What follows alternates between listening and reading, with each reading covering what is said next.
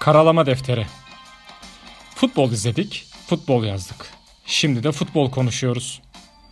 Ultras Movement blog yazarları Galatasaray önceliğinde Türk ve dünya futboluna dair görüşlerini dile getiriyorlar. Defteri bizimle karalamaya var mısınız?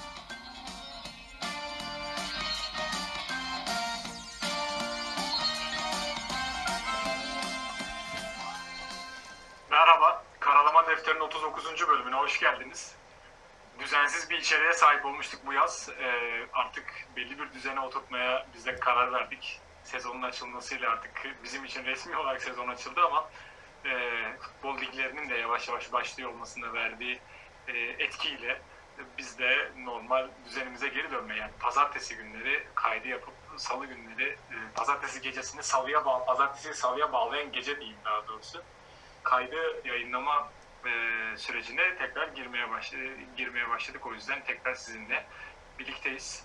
Hoş geldiniz yayınımıza. E, tabii e, yayınımızı yorumlayan aynı zamanda sevgili Sabri abi var. Ona da bir hoş geldin diyelim ve sonra gündemimizi aktaralım. Abi hoş geldin. Hoş bulduk Gürkan. Nasılsın? Ne, ne var ne yok? İyi ne olsun. İşte okula gidip gelmece. e, klasik. Ondan sonra da okuldan derslerimizi anlatıyoruz. Böyle çocuklarımızı bekliyoruz. Süreç böyle ilerliyor. Sen de iyisin umarım. Evet, aynı ben de iyiyim. Biz de başladık. Siz biraz daha erken başladınız. Biz de bugün itibariyle düzenli bir şekilde artık online derslerle biz de başladık. Dediğin gibi başlamışken de bir düzene girelim artık yayınlarımızı pazartesi geceleri yapalım. Salı günleri de bizi dinleyenler sabah işe giderken rad şeyden kulaklıkla bizi dinlemiş olsunlar var. O alışkanlıklarını devam ettirmiş olsunlar. Evet abi doğru söylüyorsun. Yani o anlamda zaten biraz yaz modu bizde de bir mangal modu vardı yalan değil yani. Canımız ne zaman isterse dönmüştük biraz ama artık dediğin gibi e, o düzensiz içeriği tekrar düzenli hale getirmekte de fayda var. İkinci sezon başlıyor diyebiliriz, başlıyor diyebiliriz aslında 38. bölümünden sonra 39. bölüm itibariyle. E, çünkü geçen sene Fransa maçıyla başlamıştık sürece. E, ilk defa kaydı o zaman daha öncesi konuşuyorduk ama ilk kaydımızı bir deneme çekimi e, diye başladık. E, sende biraz o şey vardır. Benim de ilk blogdaki ilk yazımı ben de deneme diye göndermiştim. Bir baktım hemen yayınlamışsın zamanında. O yüzden böyle bir anda o doğallığıyla devam etmesi e, senin de benim de hoşuma gidiyor, hoşumuza gidiyor daha doğrusu. O yüzden de hani ilk yayını öyle başlamıştık. Bugün 39. bölüme kadar geldik. E, gücümüz yettiğince de devam etme niyetimiz var zaten. Ne konuşacağız e, diyeceğiz. Tabii ki de yine Galatasaray'ı konuşacağız. E, bu noktada en başta. Bu sezonda değişmeyecek olan te, e, en önemli asıl unsurumuz taraftarı olduğumuz, tutkunu olduğumuz renklerin e, takımlarını öncelikle konuşacağız. Sonra da yine e, dünya sporunda, dünya futbolunda gelişen e, ve ülke e, sporunda, yerel liglerde gelişen e, olayları değerlendirmeye çalışacağız. Kendi süzgecimizden geçirerek, bizim açımızdan nasıl göründüğünü anlatmaya çalışarak, e, yakın takipçilerimizin bir, bir e, körler sağırlar yapıyorsunuz dediği noktalarda e, belki de bu sene çatışarak yani e, tabii çatışmaktan kastımız birazcık daha işin keyifli hale gelmesi e, bir beyaz futbol havası tabii ki de istemeyeceğiz ama yani e, illaki farklılaştığımız noktalar oluyor bizim her zaman zaten. Ama e, ortak noktamız Galatasaray olduğunda hep e, ortak noktalarda birleşiyoruz. Dolayısıyla da e, bu noktada e, yine e, güzel bir içerik e, sizlere sunmayı hedefliyoruz aslında. E, tabii ki bize keyif veren en önemli unsur Galatasaray bu sene de sakatlıksız bir şey, sakatlık olmadan e, futbolda da, diğer sporlarda da sağlığın her şeyde her şeyden önce e, egemen olduğu bir e, sürecin götürdüğü ligler olur. Çünkü federasyonda karar aldı %30 seyirci e, alma kapasiteye göre %30 seyirci alma durumu var. Dünden itibaren futbolda veyahut da diğer kulüpler, diğer kulüplerimizde e, kombine satışları ve satışları da başladı. Bir yandan bunlar güzel gelişmeler ama bir yandan da işte bakanlığın açıkladığı veriler de korkutuyor. Böyle bir e, gelgitin içinde araf durumu ilerliyoruz bakalım ama dediğim gibi e, her şeyden önce sağlık ve sakatlık olmadan güzel bir sezon olsun. Biz her hafta kaydı yapmaya bir şekilde devam ederiz. Evet, haklısın yani öyle bir karışık bir durumdayız aynen yani. Bakalım nasıl gidecek. Hani kombineler alınıyor. Kombineden girdin bu sene Galatasaray taraftarı beklediği kombineleri takıma sahip çıkma adına hemen bugün baya birçok arkadaşım benim etrafımda hep kombinelerini aldı. Ama süreçte pek iyiye gitmiyor işte bugün bakanın açıkladığı sayılar. Yani baya baya yüksek oranda 2000'lere yaklaşıyoruz. Binlerin altına inmiştik. Şimdi tekrar 2000'lere doğru yaklaşıyoruz. Yani bu her şeyi bir şekilde baltalayacak. Eğitimi olsun, işte sporu olsun, ekonomi olsun bilmiyorum. Yani bu ikinci dalga dedikleri aslında belki yaşıyor muyuz? Hani beklenilen yoksa daha da kötüsünü mü yaşayacağız bilmiyorum ama bakalım O nasıl. terimler birbirine girdi zaten. Kaçıncı dalga oldu? 3, 5, 7. Artık böyle onları takip etmek de zor yani belli bir noktadan sonra. Evet. Gürkan. Bak 30 Ağustos. Gündeme, yani gündeme aktarayım diyecektim. Ben de ama öncesinde tabii ki 30 Ağustos e, Zafer Bayramı.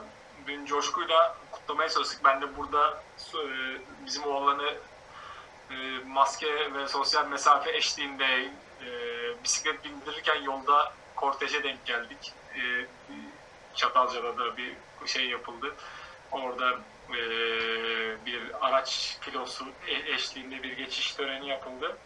Orada denk geldik. Akşam e, Cumhurbaşkanlığının tüm kanallardaki e, yayını da keyifliydi. Sonrası sonu da bayağı keyifli oldu. Drone gösterisi falan, Atatürk silüetini yapmaları falan çok hoştu. Son derece güzeldi. E, tabii ki zafer e, pek çok kişinin adının aldığı bayram, Zafer Bayramı, ulusumuzun bağımsızlık simgesi, sembolü olan Zafer Bayramı. Yani e, o süreci sadece bu kadar az sözcüğe sığdırmak gerçekten sürece çoğunlukla hakaret etmiş olmak gibi geliyor bana. E, yani benim bir önerim olacak yani dinleyiciler dinlemeyen oku, okumayan varsa eğer şu e, şu çılgın Türkler kitabı e, Turgut Özakman'ın e, bu süreci o kadar güzel ve o kadar net anlatıyor ki yani e, benim babam eskiden şimdi duygusal bir adamdır ama eskiden bu kadar duygusal değildi. Çok sert bir adamdı. Bitirdiğinde ağlamıştı. İki günde bitirdi kitabı. E, bitirdiğinde oturup ağlıyordu en son evdeyken. Yani hayatında çok az ağladığını gördüm. Belki ilk o olabilir. O yüzden de gerçekten o kadar e, zor bir süreci süreci e, o kadar güzel bir şekilde tamamlayıp bize e, emanet etti ki e, atalarımız bu vatanı. Sonsuza kadar sahip çıkmamız gerekiyor ve bu bayram belki de ondan sonra Atatürk'ün gerçi 29 Ekim'de söylediği bir söz o. E, en güzel bayram bu bayramdır, kutlu olsun. E, sözü belki de aslında Zafer Bayramı için söylenmiyor çünkü e, bütün dünyaya bağımsız olduğumuzu ilan ettiğimiz gün bugün. O yüzden de bayramımızı tekrar kutlay kutladık, kutlayalım. Ee, bağımsızlık meşe ateşi sonsuza kadar e, içimizde yansın. Evet çok haklısın. Turgut Özakman'ın kitabı dedin. Şimdi aklıma şey geldi. Vestel'in bir e, reklamı vardı. Dün hatta bayağı oynadı Instagram'da, Twitter'da falan çok paylaşıldı. Bir futbol topu hani konumuzla da alakalı. O kitaptan alınma, oradaki hikayelerden alınma herhalde. Bir futbol tak, e, futbol topu bir savaşın kaderini nasıl etkiler diyor. Orada işte bu taarruzu yapacağı dönemde falan tabii ki Yunan, Yunanlılar sürekli bizim askerleri gözlüyorlar. İşte komutanları gözlüyorlar. Ne yapıyor, ne ediyor. Sürekli hareketleri izliyorlar. Ona göre bir hani onlar da kendi savurmasını alacaklar filan. O arada Atatürk düşünüyor bunları diyor nasıl bir hani farklı yöne çekerim. Kafaları nasıl dağıtırım bunları diyor. Birden akıllarına bir maç yapma durumu geliyor. İşte ma- ım, maç yapılacak diye bir organizasyon yapıyorlar. Yunanlar da bakıyor ya bunlar herhalde Türkler burada maç yapacaklar o yüzden toplanıyorlar filan. O- Öyle bir rahatlama durumuna geçiyor Yunan orduları. Tabii onlar o duruma geçince bizimkiler de hani baskını yapıp işte ondan sonra taarruzu zaten başlatıyorlar. O kitapta geçiyormuş herhalde. Oldukça güzel, enteresan bir anıydı. Hani savaşla ilgili. Dediğin gibi okunması gereken hani buradan biz genelde futbol kitapları tavsiye ediyorduk pandemi döneminde filan ama sen güzel bir giriş yaptın. Okumamış olanlar varsa mutlaka okusunlar. Hani tarihimizi görmeleri anlamında bu ülkenin nasıl kurtarıldığını, insanlar ne tür fedakarlıklar yapıldığını görmeleri anlamında okumaları gereken bir Yani kitap. tabii o anlamda aslında süreci en iyi anlatan e, kişi Atatürk'ün kendisi. Mecliste 6 gün boyunca e, okuduğu e, meşhur nutuk kitap daha sonra da kitaplaştırıldı. Bugün belki e, pek çoğumuzun kitaplığında eski dille basılmış hali var. Yani gerçekten de o dönemin diliyle yazıldığı için ne kadar Türkçeleştirilse de ağır bir dili vardı. E, yani birazcık reklama girecek viral oldu ama İş Bankası yayınlarının sadeleştirilmiş ve resimli, resimli haliyle bastığı bir nutuk kitabı var. E, ben de, de az önce bahsettiğim iki kitapta kitabında bulunuyor yani. Orada özellikle e, Türkçe kısmından çok rahat anlaşılabilir. E, oradan da bu süreci çok güzel okuyabilir ve e, Atatürk'ün ne kadar e, zekasına zekasıyla bu süreci nasıl götürdüğünü e, tüm şeyiyle kendi ağzından aslında e, isteyenler okuyabilir. Gerçekten e, o anlamda da bu kitabı da öneririm büyük nutumuzu ve e, artık yavaş yavaş e, geçelim mi bilmiyorum. Senin söyleyecek bir şeyin var mı? İnsan öyle çabuk da geçmek istemiyor yani böyle şeyleri. Şimdi e, 30 Ağustos'la ilgili şu dünkü baya yine Twitter'da filan gündem oldu. Trend topikler olan bir vaka var. Onu da bahsedeyim öyle geçelim.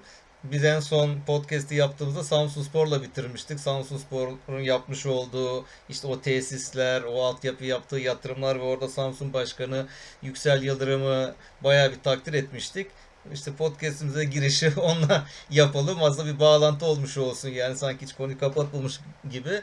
Onların formalarını hani yine konuşmuştuk. Oldukça harika formalar yaptıklarından bahsetmiştik. Yani özellikle bir 55. yıla özel formaları vardı. Bir formaları da Atatürk logolu harika bir formaları var. Hatta işte Samsun'daki o Bandırma Vapur'un önünde bunun katalog çekimleri yapılmış futbolcularla beraber. O lanse edildi. Twitter takipçilerinden biri de şey yazmış başkana. Ya başkanım demiş formanın üzerindeki Atatürk logosu hani biraz büyük değil mi? Onu biraz daha küçültsek seneye daha hoş olmaz mı? gibi bir soru sormuş. Başkan orada hani topu 90'a çakar gibi cevabı vermiş. Diyor ki başkan yani formadaki logoyu diyor aslında daha büyük yapıp herkesin gözün içine sokmak isterdik ama diyor ancak bu kadar yapmamıza izin verdi diyor formayı yapan marka. Asaletimiz diyor formamızdaki bu armadan logodan geliyor. Varsın diyor yani gitsin diyor o da büyük olsun diyor. Çok da sorun değil diyor. Çünkü Arma'daki lider bundan daha fazla küçültülemiyor demiş oldukça güzel. Hani günün anlam ve önemine uygun da bir cevap vermiş oldu. Ben okuyunca hani tüylerim diken diken olmuştu. Bir, bir kere daha Yüksel Yıldırım'ı buradan tebrik ediyorum. Gerçekten çok e, akıllıca bir cevap olmuş. E, günü de çok güzel bağlamış açıkçası yani dönemi. O yüzden Samsun Spor bu sene yaptığı işlerle gerçekten takdir edilmeye başlamıştı. Bu da e, ayrı bir seviyeye çıkarmış oldu yaptığı işleri. Biz de onları bu sene gönülden desteklemeye devam edeceğiz herhalde. Evet ya bir şey takımımız oldu. oraya, doğru, oraya doğru gidiyor. Sempati duyduğumuz bir takım oldu. Hani belki Doğru, vardır şimdi. devam ederler yani. Şimdi aklıma geldi. Daha önce gelseydi araştırırdım. Yani armasında Atatürk e, şeyi olan, görseli olan başka takım var mı? Bilmiyorum yani. Bir Samsun var ama başka bir tane var mı bilmiyorum. Bakarız. Yayın... Türk bayrağı mevzusu çıkmıştı da onu ben de bilmiyorum. Yayın bittikten sonra araştırırız onu bakalım. Bir dahakinde de. Bir sonraki podcast'te hemen başına konu edelim. Evet konu ederiz söyleriz. Evet. Abi o zaman gündeme geçiyorum. Gündeme birazcık geride bıraktık. Tabii daha güzel gündemlerimiz olduğu için bunları her zaman konuşuyoruz zaten. Ee, yine Galatasaray'dan başlayacağız. Galatasaray'ın gündeminde e, özellikle bugün e, UEFA Avrupa Ligi'ndeki rakibimiz e, belli olacaktı. Takımlar içerisinde e, bir Gürcü, bir Azeri, bir de e, yine Bosna ve İsrail e, ekiplerinin karşılaşması sonucu gelecek bir takım e, söz konusuydu ama biz oradan direkt kardeş ülke e, Azerbaycan'ın takımı Neftçi o anlamda dahil ettik e, sürece. E, ve o, o belli oldu. Onun dışında yine Galatasaray'da işte antrenmanlar devam ediyor, hazırlıklar devam ediyor. Onunla ilgili e, hazırlık maçları tabii ki iki tane hazırlık maçı oynandı. Bir tanesi e, yine Covid önlemlerinde dolayısıyla iptal edildi. Diğeri de bugün oynandı. Bunları konuşacağız. Onların dışında transfer haberleri yine bu anlamda e, ülke gündemini ve Galatasaray'ın gündemini meşgul ediyor. Aslında akışımızda yoktu ama şimdi az önce gelen haber e, üzerine ilk 4 haftanın programı açıklandı. İlk hafta 12 Eylül'de oynuyoruz bu arada. E, 12 Eylül saat 20'de oynuyoruz. Gaziantep Futbol Kulübü ile. Diğer 4, kalan 4 haftayı da sırası gelince konuşuruz. Onun dışında yine e, Avrupa futbolunda tabii ki gelişmeler var. İngiltere'de işte ligler başladı Community Shield'la birlikte. E, yine farklı gelişmelerimiz var e, bu noktada. E, Barcelona meşhur e, Messi olayı söz konusu. Ne yapacak? Gidecek mi? Gitmeyecek mi? E, antrenmana çıkmadı. Yok ondan sonra test yaptırmadı derken hangi kulübe gidecek, kendini kanıtlayacak mı? Bayağı bir Avrupa futbolunu, dünya Avrupa sadece Avrupa olsa iyi.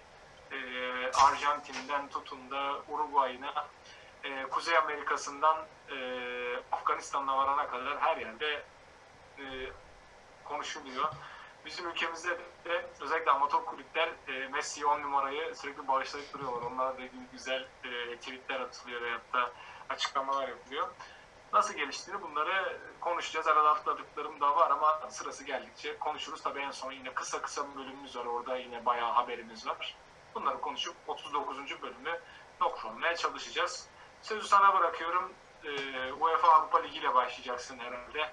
Ee, Neftçi takımı bize e, bu süreçte aslında iyi mi oldu, kötü mü oldu? Ben kararsızım açıkçası bu yoğun maç takvimi içerisinde bir de UEFA Avrupa Ligi'ni sıkıştırmak ki e, fikstür atladığım şeylerden biri oydu fikstürdü. Fikstürün içerisinde 9 hafta e, hafta arasında oynanacak yani maçlar. Bu da e, Premier Lig'e yıllardır yaklaşmaya çalıştığımızın ilk örnekleri olmuş olacak herhalde. Bayiler derken bir sürü maç olacak. Bakalım neler çıkacak. Ben gerçekten çok merak ediyorum ama UEFA Avrupa Ligi'ni nereye sıkıştıracağız? Bununla ilgili açıkçası e, soru işaretlerim var. Söz sende abi çok konuştum. ne demek Gürkan yani sen konuş ben dinliyorum. Gündemin en sıcak haberi Galatasaray anlamında evet Nefçi'nin bu UEFA Avrupa Ligi'nde rakibimiz oldu. Yani işte dediğin gibi 3 tane takım vardı. Zaten seri başıyız. Artık bu, bu taraflarda da olalım seri başı. Hmm, Nefçi takımı Azerbaycan. Kardeş Azerbaycan'ın takımı. 17 Eylül'de oynayacağız maçı. Azerbaycan'da bir de şimdi bu Covid'den dolayı artık e, ikili maçlar kalktı ya yani kura çekimine göre bir tane takım şanslı oluyor. Hani seyirsiz olduğu için maçların artık kimin sahasında oluyorsa orada seyirsiz oynanıyor. Bizim de şansımız Azerbaycan deplasmanı yapmak düştü. Yani işte Beşiktaş'a da PAOK düşmüştü. Onlar da deplasmanda yine oynamışlardı. Onlar da kaybetmişti o, o maçı geçen haftalarda. Yani bu takımı çok bilmediğimiz bir takım. Gerçi hani Azerbaycan futbolu bize uzak bir futbol. Aslında kardeş ülke de, e, dediğimiz bir ülke ama genelde biz daha çok Avrupa ile ilgilendiğimiz için çok bilinmeyen bir ülke. Şöyle ben ufak tefek bir... İddiacı, iddiacılar iyi bilir iddia oynayanlar. Doğru onlar bilir yani iddia oynayanlar bütün ligleri bilebilirler. Ya ben açıkçası, ben açıkçası hani ben iddia hiç oynamadım ama şöyle bir durum var. Bizim komşumuz, alt komşumuz iddia bayi vardı. Ee, benim kardeşim bir dönem onun yanında çalışmıştı. Ben de ara ara onları dinlendirmeye gidiyordum yoğun olduğunda. Orada Neftçi'ye çok oynuyorlardı. Yani Neftçi'nin adı çok geçiyordu o dönemlerde. Çünkü böyle e, şey dönemlerinde özellikle futbolun biraz e, çok oynanmadığı dönemlerde o Azer ligleri falan erken başlıyor falan ya böyle. O yüzden oralarda çok takip edenleri vardı da ben hani adını oradan bilirim. Başka herhangi bir e, şeyim yok yani kendileriyle ilgili. E, Azerilerin en köklü kulübü yani en eski kulüplerinden biri ve en başarılı kulüplerinden biri de zaten yani Azeri futbolun. O yüzden çok biliniyor. Yani ligde 8 şampiyonlukları var. 7 Azerbaycan Kupası şampiyonluğu bulunuyor. Yani Azerbaycan'ın en başarılı futbol takımı olarak söyleniyor zaten. O yüzden onlar da sürekli başarılı diye onu oynuyorlardır. Ama geçen sene ligi ikinci bitirmişler. İkinci bitirdiği için de UEFA Avrupa Ligi'nde ölemelerden e, katılıyorlar. E bunlar ligleri de başladı. Şimdi işte ikinci haftası, üçüncü haftası oynanıyor onların lig- e, liginde. Bir de Galatasaray'la karşılaşmadan önce e, şeyle oynadı bunlar. Makedon Şkupi takımıyla oynadılar. Yine şansa kendi sahalarında oynadılar maçı. 2-1 kazanmışlar. E, Kura'da Nefçi'yi duyduktan sonra şöyle bir açtım YouTube'u. Baktım bakalım Şkupi maçıyla ilgili bir şeyler var mı? Nasıl oynamışlar diye. Hani ufak tefek rakibi tanıyalım e, diyerek bir 7 dakikalık falan bir özete denk geldim. Orada yani izledim. Ee, yani şöyle biraz sol tarafları sıkıntılı bir takım. Şkupi bayağı bir soldan geldi geldi. İlk yarı oradan geldi. Kalecilere iyi kurtarışlar yaptı hani gördüğüm kadarıyla. Ee, daha sonra ikinci yarı Makedon takımı eksik kalınca oyunun hakimiyetini Nefçi ele geçirdi. Nefçi de işte sürekli rakip kaleye geldi ve orada iki tane gol attı. Son dakikalarda da yine dediğim gibi sol bekin yerini unutmasıyla adamı kaçırdı. Oradan da golü yemiş oldular uzatmalardan 2-1 ama 2-1 ile hani turu atladılar. Tabii bizim e, yöne şey teknik ekip daha detaylı inceleyecektir. Yani onların ellerinde bir sürü videosu vardır, şeyi vardır. Nasıl oynanacağını e, inceleyeceklerdir. Şu takımı yine biraz ufak tefek tanıtıyorduk. İşte bunlar siyah beyaz renkleri bu takımın. Ondan sonra bu da şeyden geliyor. Zaten armasında logosunda bir petrol çıkarma şeyi var. O tesis mi diyelim artık ona. Yani ıı, o petrol e, kuyusu diyelim hatta daha güzel o bir isim olabilir ona. Petrol kuyusu şekli var. Buradan da işte siyah altın yani siyah rengi oradan geliyor. Petrole siyah altın diyorlar. Bir de Bakü'de bu Azerbaycan'da pamukla da meşhur olduğu için ona da beyaz altın. O da beyaz rengi oradan geliyor. Yani Bakü şehrinin iki simgesinden siyahla beyaz renklerini oluşturmuşlar. İşte 18 Mart 37 yılında kurulan bir takım. İşte az önce dediğim gibi petrol e, arama işinde çalışanlar tarafından kurulmuş. Orada logosunda yine aynı şey yani logodan gidersek logoda ki şey var işte bir H harfi var o Kiril alfabesinde bizim Türkçedeki N'nin yerini tutuyor. Yani Nefçi'nin N'si. Ondan sonra yani geçen sezon işte dediğim gibi ikinci bitirdi. Burada takımın en golcü oyuncularından birini kaptırmışlar. Ama başka bir oyuncusu Josep Monros takımın tehlikeli santrafor olarak takımda duruyor. Yani böyle Azeriler işte başkanı röportaj vermiş sıcağı sıcağına işte Galatasaray gibi bir takımla çıktı bize karşımıza çıktığı için oldukça mutluyuz demiş. Yani kardeş takım, kardeş ülkenin takımı. Zaten Azeriler acayip şekilde Galatasaray'ı tutuyorlar orada. Yani onlardan çok Galatasaraylı var orada. Keşke diyorlar hani seyircili olsaydı da insanlar en azından e, destek Avrupa'da desteklemiş oldukları Galatasaray'ı görürlerdi. Galatasaray maçına gelmiş olurlardı. Ama böyle bir seyirsiz sıkıntısı var. Gene işte otelin önüne önüne gelirler onlar yani. Tabi güvenlik önlemleri olur artık Covid'den dolayı ne kadar futbolcular da yaklaşır imza alırlar. Hani bilemiyorum. Öyle deplasmana çıkacağız. Bakalım. Yani şöyle bir şey de var. Azeri futbolu son senelerde iyi ilerliyor. Yani eskiden biraz böyle yani futbolda geri kalmış ülkelerden biriydi ama onlar özellikle milli takım anlamında da çok yatırım yaptılar ve o Avrupa Şampiyonası elemelerinde olsun, işte Dünya Şampiyonası elemelerinde olsun, uluslar e, UEFA Uluslar Ligi maçlarında olsun oldukça başarılı sonuçlar da alıyorlar ülke olarak. Yani o yüzden şimdi hani bizde vardır ya bu çantada keklik. Çantada keklik diye bir şey yok. Yani bir sürpriz de o Östersund, ne bileyim Tromsø, Romso gibi Nefçi'de bize belki bir Onlara sürpriz diyecektim yani onları yaşadık. Evet yapabilir. Çünkü dediğim gibi az önce ligleri başladı. Bizim maçın oynanacağı tarihe kadar e, 17'sinde miydi maç? 17 Eylül'e kadar yani onlar baya bir 6-7 maç oynamış olacaklar kendi liginde. Yani biz ise sadece resmi olarak hazırlık maçları dışında bir ya da iki maç oynayacağız o, o tarihe kadar. Oldukça hazır bir takımla karşılaşacağız. Bir de Galatasaray gibi takımı oynamak onları daha da bir hırslandıracaktır. O yüzden yani ciddiye almazsak başımıza o, o taraftan bir bela alabiliriz. Ki kadro olarak da biraz eksiklerimiz var. hani sen başlarken sakatlıksız bir sezon diledin ama işte dün gelen haber Emre Akbaba'nın iki ay sahalardan uzak kalacağı şeklinde bir haber var. Zaten orta saha eksikti. İşte Twitter'da e, topikler açılıyordu yani o orta saha transfer edin, orta saha transfer edin diye yönetime. Yani Emre de gitti iyice yani o, o bölgede bir sıkıntımız olacak. Bakalım o tarihe kadar bir oyuncu alınacak mı ama hani Galatasaray'da parayı da çarçur etmek de istemiyor bu ekonomik sıkıntıda. Onlar da yani yönetim de oldukça inceleyip sık dokuyorlar. Bakalım o tarihe kadar bir şeyler alınsın. Hani eksik Yani kadroyla çıkarsak 10 gün var ligin başlamasına. Hmm, Ya geçen gün başkanın da açıklaması vardı. Şimdi ben de konuşamadım. Yani ne- neyi hangi sözcüğü kullanayım onu da bilemiyorum. Şey yapamıyorum. Yani bir yandan e, kulübün içinde bulunduğu durumu düşünüyorum. Bir yandan da süreci görüyorum. E, geçen sene maalesef o son dakika transferlerinin celasını bir e, yarı dönemde ödedik. E, istediğimiz futbolu oynayıp oturtana kadar e, bir dünya maç gitti. E, belki bu şu transferler sene başında yani serinin adaptasyonu, serinin sağ, orta sahaya oturması bir, yarıya aldı yani. Ve ikinci yarı ne kadar performans gösterdiğini gördük.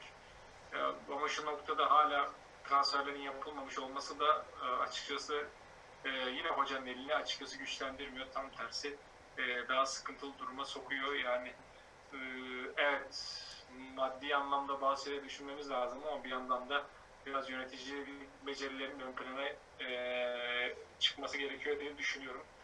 E, Yani hocanın da hep fotoğraflı şeylerini e, sosyal medyada e, çekerken hep böyle suratı astık fotoğraflarını özellikle mi çekiyorlar, ne yapıyorlar bilmiyorum yani. Hatta işte bazı yorumlara neden oluyor işte transferlerden dolayı yüzü asık transfer yapılmamasından falan diye. Haliyle öyle bir fotoğraf illa yorumlanacaktır ama tabii ki de rahat değildir. Niye rahat olsun ki? ama hocanın yüzünü güldüren bir gelişme Cagney'in formu. Yani hatta Galatasaray taraftarının da bayağı yüzünü güldürüyor. Geleceğe bir umutla bakılıyor. Yani Cagney işte bu hazırlık maçlarında, idmanlarda, gerçi antrenmanlar şey kapalı, basın mensuplarına kapalı ama bir şekilde yani haber alınabiliyor. Ee, oradan gelen görüntülerle ilgili işte yapılan ha- hareketlerle ilgili filan. Cagney'den bayağı ümitli konuşuluyor. İşte hazırlık maçları geçen hafta bahsetmiştik programdan. Eyüpspor'la oynayacaktık. Eyüplü bir oyuncunun işte Covid pozitif çıkınca o maç iptal oldu. Onun yerine U19 takımıyla oynadı hani Galatasaray. 6-2 kazandı maçı. Burada Falk goller işte Falcao, Arda, Emre Kılınç, Emin Bayram ve Cagney 2 gol attı mesela burada. Daha sonra İstanbulspor'la oynadık. Yine hazırlık maçı. Burada da yine maçın golünü atan Cagney olmuş oldu. Pası da Emre verdi. Emre Kılınç verdi. Burada şey, bu maçlarda şey var işte bugün de eee Ümraniyespor'la oynadık. 2-0 kazandık. Yani hazırlık e, maçlarının namağlup takımıyız yani böyle bakıldığında. Ama esas maçlar işte bir de normal Süper Lig'de oynayan takımlarla oynayacağız. Bakalım orada daha da hani takımın e, durumunu gör- görmüş olacağız. İşte burada şey tepki çekiyor taraftarlardan. Niye yayın yapılmıyor? Yani Galatasaray TV niye bu maçları yayınlamıyor? Hani ne saklanıyor mesela? Yani burada teknik taktik bir şey mi saklanıyor? Niye yayın yapılmıyor gibi. Bence de insanlar haklı. Keşke yayın yapılabilse yani Galatasaray TV göstermiş olsa. Çünkü özledik. Görmek istiyoruz yeni transferleri. En çok Arda'dan da bahsediliyor. Arda'nın fotoğrafları sızıyor. O hani kiloları miloları her şeyi vermiş. Oldukça sağlam fize gelmiş ve hırslı olduğu da söyleniyor mesela. Çok iyi yani görüntülere göre fizik efsane yani bilmiyorum kafa şey montajı yapmadıysalar Ondan sonra Arda'nın kafasını her yere yapıştırdıkları için yani tabii işin esprisi bir tarafa da gerçekten yani Arda hırsıyla da açıkçası bayağı görünüyor. O ilk maçtan sonra eee, sosyal medyada da bir bazı paylaşımlarda bulundu işte kaptan olarak çıkmasının verdiği gururdan falan bahsetti. Yani bir de az önce Cagney dedin oraya da değinim. Yani Cagney zaten fizik olarak biliyorsun her zaman hazır. Kafa olarak bir hazır olduğu zaman zaten e, ne seviyede olduğunu hepimiz biliyoruz. Boş yere Kasımpaşa'da o kadar gol atmadı. Ama dediğin gibi abi e, umarım inşallah bunların hepsi artıya yazar. Ya kafa olarak da vermiş ki kendini hani yine sızan o görüntülerden videolardan antrenmanlara sürekli erken gelip acayip şekilde fizik kondisyon depoladığı görüntüler var mesela yani.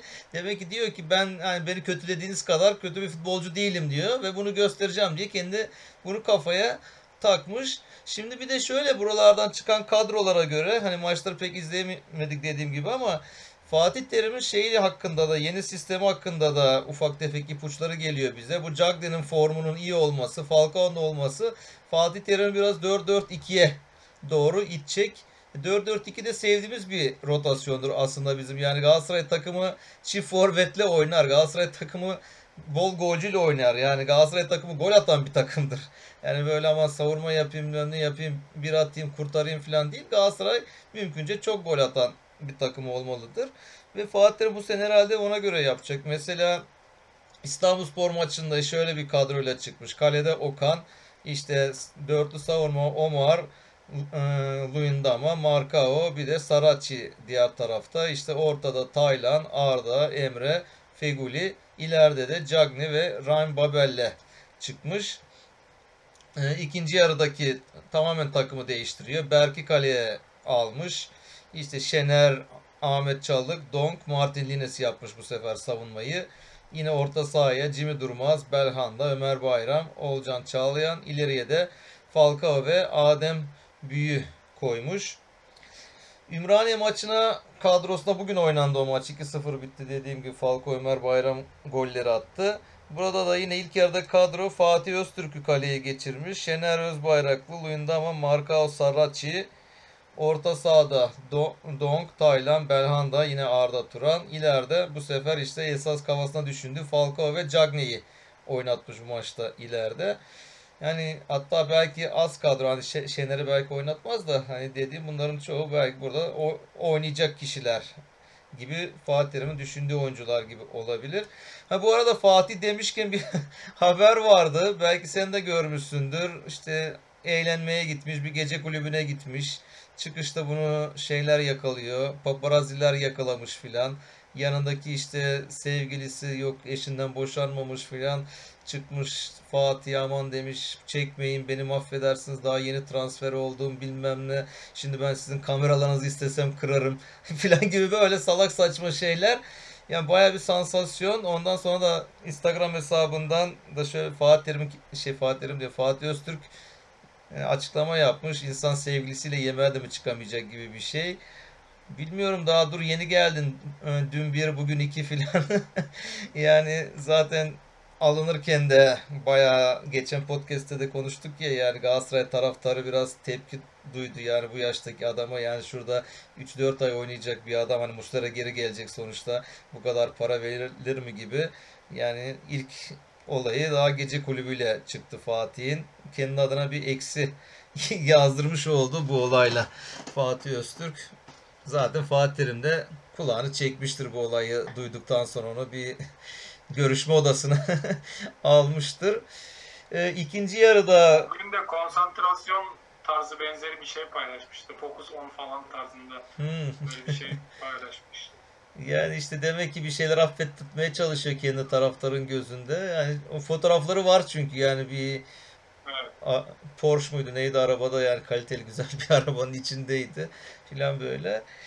İkinci yarı şöyle bir kadro yapmış Ümraniye maçında Fatih Terim. Okan'ı kaleye geçirmiş. Ahmet Çalık, Emin Bayram, Emre Taşdemir, Ömer Bayram'ı oynatmış. Yine ortada Taylan, Feguli, Jimmy Durmaz ve Segidika. İleride de Ali Yavuz Kol ve Adem Büyük. Ben burada mesela bu keşke maçı izleyebilseydik. Ali Yavuz Kol'u merak ederdim yani nasıl oynadı. Çünkü bir ondan da ümit beklediğimiz oyunculardan biri aslında yani Ali Yavuz Kol. Ama izleyemedik maalesef. İnşallah bundan sonraki işte iki tane hazırlık maçımız daha var. Onlar şeyde oynanacak. TTR'ın da oynanacak. Belki o maçları Galatasaray TV verebilir. Bilmiyorum Florya'daki artık çekim açısı bilmem ne uygun mu değil mi. Belki bundan dolayı da vermemiş olabilirler. Yani teknik sebeplerden dolayı da verilmemiş olabilir. Belki o maçları da veri verirse de izleriz. Çünkü hazırlık maçlarını izlemek istiyoruz en azından. Artık özledik yeni Galatasaray'ı görmek istiyoruz. Evet, hazırlık maçları Gürkan bu şekilde. Transfer konumuz var. Transfer maalesef bu hafta tanıtacağımız bir oyuncu yok. Transfer olmadığı için kendisi hakkında konuşacağımız bir oyuncu yok ama bu hafta bizden gidenler oldu. Hani Lemina'yı acaba mı dedik. Başta bir istemedik Lemina'yı. O hani bu sakatlıklarından dolayı çünkü işte iki maç oynuyor, bir maç sakat. İşte üç maç oynuyor, dört maç sakat. Tam performans alamadık. O yüzden Fatih Terim'in gelecek planlarında yoktu. Seriyi almayı düşünüyorduk. Daha sonra bir ara Lemina olur muya döndü iş. Alınabilir gibisine döndü ama Lemina Fulham'la sözleşme yaptı. Dediğin şeydi Galatasaray taraftarına da bir teşekkür eden bir video da yayınlamış. Ultras'tan da işte Galatasaray taraftarları da kendi Twitter hesaplarında olsun, resmi hesaplarında olsun onlar da Lemina'ya başarılar dilediler. Yani iyi ayrıldı. Zaten diyoruz ya sürekli dediğimiz bir şey var. Galatasaray'dan ayrılan futbolcular mutlu ayrılıyor Galatasaray'dan. Yani güzel mesut bir şekilde ayrılıyorlar. Hatta üzülüyorlar işte Nagatomo. Ha, Nagatomo demişken o da bugün yine son dakika haberi. Marsilya ile sözleşme yapmış. Yani İyi transfer. Tabii tabii yani Marsilya'dan da iyi transfer. Demek ki hala bak oynayabilecek seviyedeydi ama işte hani bizdeki o belki maaş yükünden dolayı işte ya da o Saracchi'yi aldık o tarafa biraz daha genç olmasından dolayı falan öyle bir gönderilme sürecine girdi. Ona da başarılar dileyelim bizim samurayımıza oralarda. Artık Marsilya'yı da farklı bir gözle izleyeceğiz. En azından orada bir adamımız var diye iz, izleyeceğiz. Ha, bir haber daha var aldım notlarımda. Sch- Schneider'in kitabı çıkıyor. Yine Galatasaray'la hani alakalı. Belki onu kısa kısaya da alabilirdik ama yani dört gözle de bekliyorum. Yakında da Türkçe'ye çevrileceği haberini de aldım. Çünkü yazmıştı zaten kitabı da yani kendi dilinde Flemenkçe de yazmıştı. Diye biyografi adında yani biyografim adında kitabını kendi hayatını anlattığı kitabında. Orada ilginç yerlerden biri de kitabın işte 121. sayfasındaki başlık Fener ağlama. Yani Schneider Fener ağlama o tezahüratıyla beraber zaten Galatasaray taraftarının da hani aklına kazınan 60 olduğu gollerle beraber o yapmış olduğu tezahüratlarla da hani gönlünü kazanmış oldu. O da kitaba böyle bir başlık koymuş. Oynadığı takımları Inter'i anlatıyor. İşte Ajax anlatmış. Galatasaray kısmına da Fener ağlama diye bir başlık atmış. O da ilginç. Bakalım kitap inşallah en yakın zamanda çevrilir. Çevrildiği zaman zaten alırız. Podcast'te de oku, okur okumaz podcast'te de gereken hani yorumlarını yapmış oluruz. Bu Merakla beklediğimiz kitaplardan biri. Abi, Evet. Bu arada az önce hazırlık maçlarından bahsetmiştim. Ee, yeni düşen bir haber. Spor Galatasaray Spor Kulübü'nün kendi hesabından Kasımpaşa ile oynanacak e, 5 Eylül Cumartesi günü oynanması planlanan hazırlık karşılaşması iptal edilmiştir diye bir haber e, yayınlanmış. E, nedenleriyle ilgili herhangi bir açıklama yok. Şimdilik e, bu şekilde hmm. bir haber olduğunu iletelim. Şey iptal edildi. Yani iptal e, Gaziantep'le oynayacaktık son maçı. Gaziantep Futbol Kulübü ile oynayacaktık. Ama ligde ilk maç onlara de- denk gelince o maç iptal edildi. Yani kurada Gaziantep gelince bize onu iptal edildi. Yeni Hatayspor maçı yapılacak galiba. Hatay'la anlaşıldı herhalde ama Kasımpaşa maçını bak sen söyledin son dakika haberi. Onu bilmiyordum niye iptal oldu. O zaman başka bir takım bulurlar. Çünkü bir an önce yani artık maç o maç kondisyonu da edilmeleri lazım topçuların yani. Çünkü lig başlayacak. Evet. Yani ciddi rakiplerle de bu sene bir- bu Covid'den dolayı Almanya'da falan kamp yapılmadı. Genelde hani hava sıcak olduğunda Almanya işte Avusturyalarda İsviçre'de falan kamplar yapılıyordu. Bu sene yurt dışına gidemedik. Burada içeride iki takımlarla oynama durumu var. Orada genelde Avrupa devleriyle de karşılaşılıyordu. Böyle turnuvalara da katılınıyordu. Hani takım gücünü daha iyi görüyordu. Eksik yerlerini, artılarını teknik direktörler daha iyi görebiliyordu ama bu sene öyle bir şey yok. Bu sene de o zaman işte Süper Yani şu dönemde şimdi Kasımpaşa'yla e, evet maç alma mantıklı. Hatta yani ben e, bilmiyorum hani öyle bir fikir gelişti mi? Yani şu dönemde Beşiktaş'ta da Galatasaray şeyde de Fenerbahçe'de de Veyahut da Karagümrük'te işte oynama durum geçen Beşiktaş oynadı. Yani İstanbul'daki tüm takımlarla bir oynamak isterdim yani. Hani amaç şey değil yani maç kondisyonu, herkese maç kondisyonu lazım. Bu herkesin işine gelebilecek bir durum. Yani e, rahatlıkla oynanabilirdi. İlla yayınlanmak zorunda değil maçlar. Ne bileyim hani çünkü şu dönemde artık birbirimize kalmış durumdayız. E, hani önceki dönemlerde çok ihtiyaç duymuyorduk, yurt dışına gidiyorduk, şey yapıyorduk ama yani bilmiyorum sen nasıl düşünürsün, mantıklı bir şey mi? Ben olsam teklif ederdim yani. Ya eskiden şey vardı öyle deyince TS7 aklıma geldi. TST'de kupaları vardı işte eskiden. Evet yani TS7 İstanbul Şubesi, Ankara Şubesi falan. Ankara Şubesi'nin az maçlarını izlemedik. Gençler Birliği falan, Ankara Gücü. Yani TSE'de maçları vardı. İşte Galatasaray, Fener, Beşiktaş daha sezon başlamadan derbi maçları izliyorduk. Çok da çekişmeli maçlar oluyordu ama onlar işte kaldırıldı. Keşke yani devam edebilse bir şekilde. İşte o da takımların hazırlık kampları, maçlar erken başlıyor. Avrupa Kupası erken başlıyor. Öneleme oynuyorlar vesaire gibi. Onlara zaman yok diye onu kaldırmış oldular. O, ama dediğin gibi olabilir. Bir turnuva falan şey vardı. Fener, Fener, Beşiktaş, Sivas böyle bir reklamları da gördüm. Onlar bir turnuva yapacaklar galiba. Hani biz yokuz belki içinde ama onlarla ilgili bir bir ara öyle bir şey vardı. Bilmiyorum tam yapılacak mı yapılmayacak ne kadar doğru. Onun reklamlarını görmüştüm yani.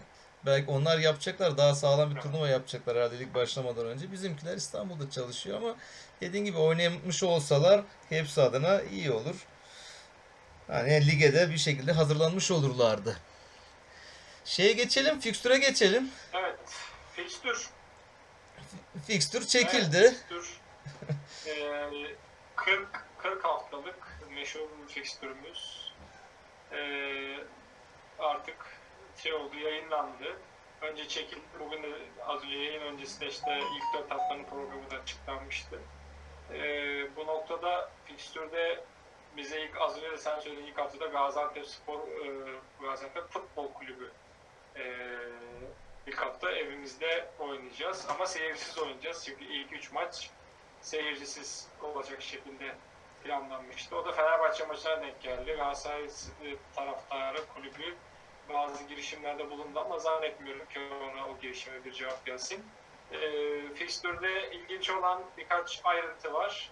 Onlar da e, derbilerin haftalarının e, farklı zamanlara yayıldığı haliyle maç genişlediği için ilk hafta derbiyle başlıyor. Hiç böyle bir şeyimiz e, olmuyordu, böyle bir açılışımız olmuyordu. Onun dışında yine e, özellikle 9 haftaydı değil mi? 9 ayrı hafta, hafta arasında oynanacak maç diyelim aslında. E, ve böylelikle e, Fatih Hoca'nın yıllardır söylediği çarşamba pazar oynamayı oynamaya alışmalıyız sözü e, bu sezon tam anlamıyla karşılığını bulmuş oldu. Yani şeyde olmasa bile e, Avrupa maçları olmasa bile uzun süre çarşamba pazar oynanacak işin içinde e, şeyleri de koyacak olursak Avrupa maçlarını hiç koymuyorum.